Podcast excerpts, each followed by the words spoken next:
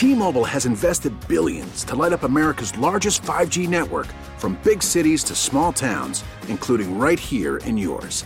And great coverage is just the beginning. Right now, families and small businesses can save up to twenty percent versus A T and T and Verizon when they switch. Visit your local T-Mobile store today.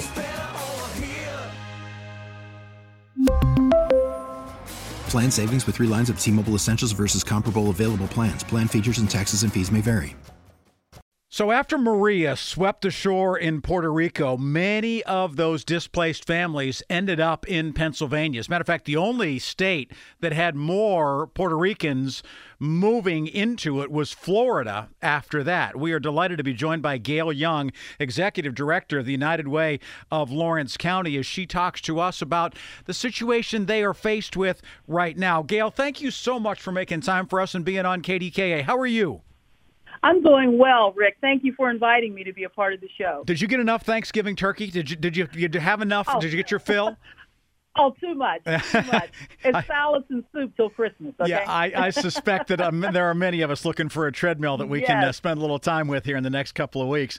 Hey, give us an idea of how many people we're talking about who have ended up in Lawrence County, who may not speak any English or maybe some English, but were displaced or chose to come here, that are dealing with the language barrier in the Latino population. Okay, just to back up and give you some of the history, uh, when the families migrated off of the island, a lot of them did come to Pennsylvania, uh, eastern Pennsylvania. And because the funds dried up, uh, PEMA, the Pennsylvania Emergency Management Assistance, uh, referred them to Lawrence County or western Pennsylvania because of affordable housing. So this is what was the link that brought them into our area. And since uh, within the last census, our Latino population increased by one hundred ten percent. So wow. where you may have had ten students in, in um, Newcastle school district speaking English as their first language, now you have close to one hundred students there speaking as English as their second language. And that's in the high school, right? And that same would yeah, be... That is that is the school district. In the district. Okay, so that's a district-wide situation. Is it more prevalent at the lower levels or the upper levels, or is it pretty well uniform across all grade levels, for instance? Pretty well across all grade levels. We were able to work with the school district and bring in uh, uh, translators. So now there are translators in all of the school buildings at the Newcastle uh, School District. Do you have enough, though? Foster that program and get it moving forward. Are there enough? I mean, it, it seems to me that... Oh, no. yeah, I mean, because otherwise you're bouncing from building to building and things like we, that, and that's no way to do it either, could, right? Oh, we could always use more. Yeah. We could always use more. Once again, one of the findings that came out of this study, and I, I really appreciate the support of CASA San Jose, Uh, and uh, the University of Pitt that worked on the uh, needs, Latino needs assessment, is that we are known as an emerging Latino community. And that means that the, uh, the services needed uh, for that population, they really don't exist in our, in our area. And so we have to create those services so this that we is... can help these families um, uh, uh, really matriculate into our community. This is not the first time this has happened in Lawrence County, not the first time it's happened even in Newcastle. I mean, if you think about the Italian population in that part of western Pennsylvania, that was a huge issue years and years ago, and now that is a very large part of the base of, of, of Lawrence County. But at the same time, this is a very different time, isn't it? I mean, this is yes, a, a very, very different, right? But, Rick, it's not the same, because at that time you had Uh, you had Italian churches, clubs, and associations in place. And in Lawrence County, we have no Latino churches, no clubs or organizations that could help those families integrate into our community. So this is where our challenge is. So how do we, and by the way, there's a meeting tonight that starts at six yes. o'clock and goes until seven thirty. It'll be at Newcastle High School in the auditorium there, a town hall meeting that is basically looking at this Latino needs assessment. What will be discussed there? What exactly are you going to be doing? Well, Doctor Uh, Patricia Documet, she is going to uh, be reporting out on the needs assessment, uh, letting them know about the increase of the Latino families that we have in our community and the services that are needed. Uh, they, they, there were uh, two focus groups. One included agencies and, and services, and the other one included Latino families, because we wanted to hear from them, not to create something for them, but to hear from them what their needs are.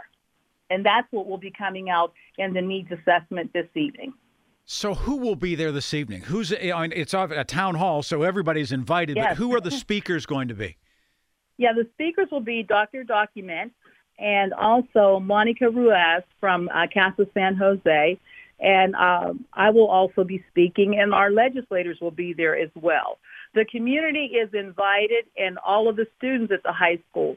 Uh, the flyers were sent home to every family, because this impacts everyone in our community, not just the Latino population. The complexion of our community has changed. What do you and hope so, to accomplish?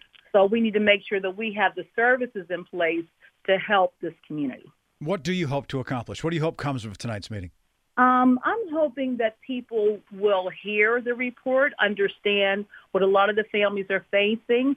And United Way, we always set the table, invite people to come to the table so that we can help resolve some of the issues. So we're inviting everyone to this Thanksgiving dinner at the table so that we can all um, uh, come up with ideas and resources on how we can help um, these families move forward. You've mentioned CASA San Jose a number of times. You've mentioned the University yes. of Pittsburgh and, and the things that they are doing. Are there other social service agencies in addition to the United Way? Are there other churches who are, are trying to do things or are trying to implement some policies and, and programs and put that in place to give the support that's needed?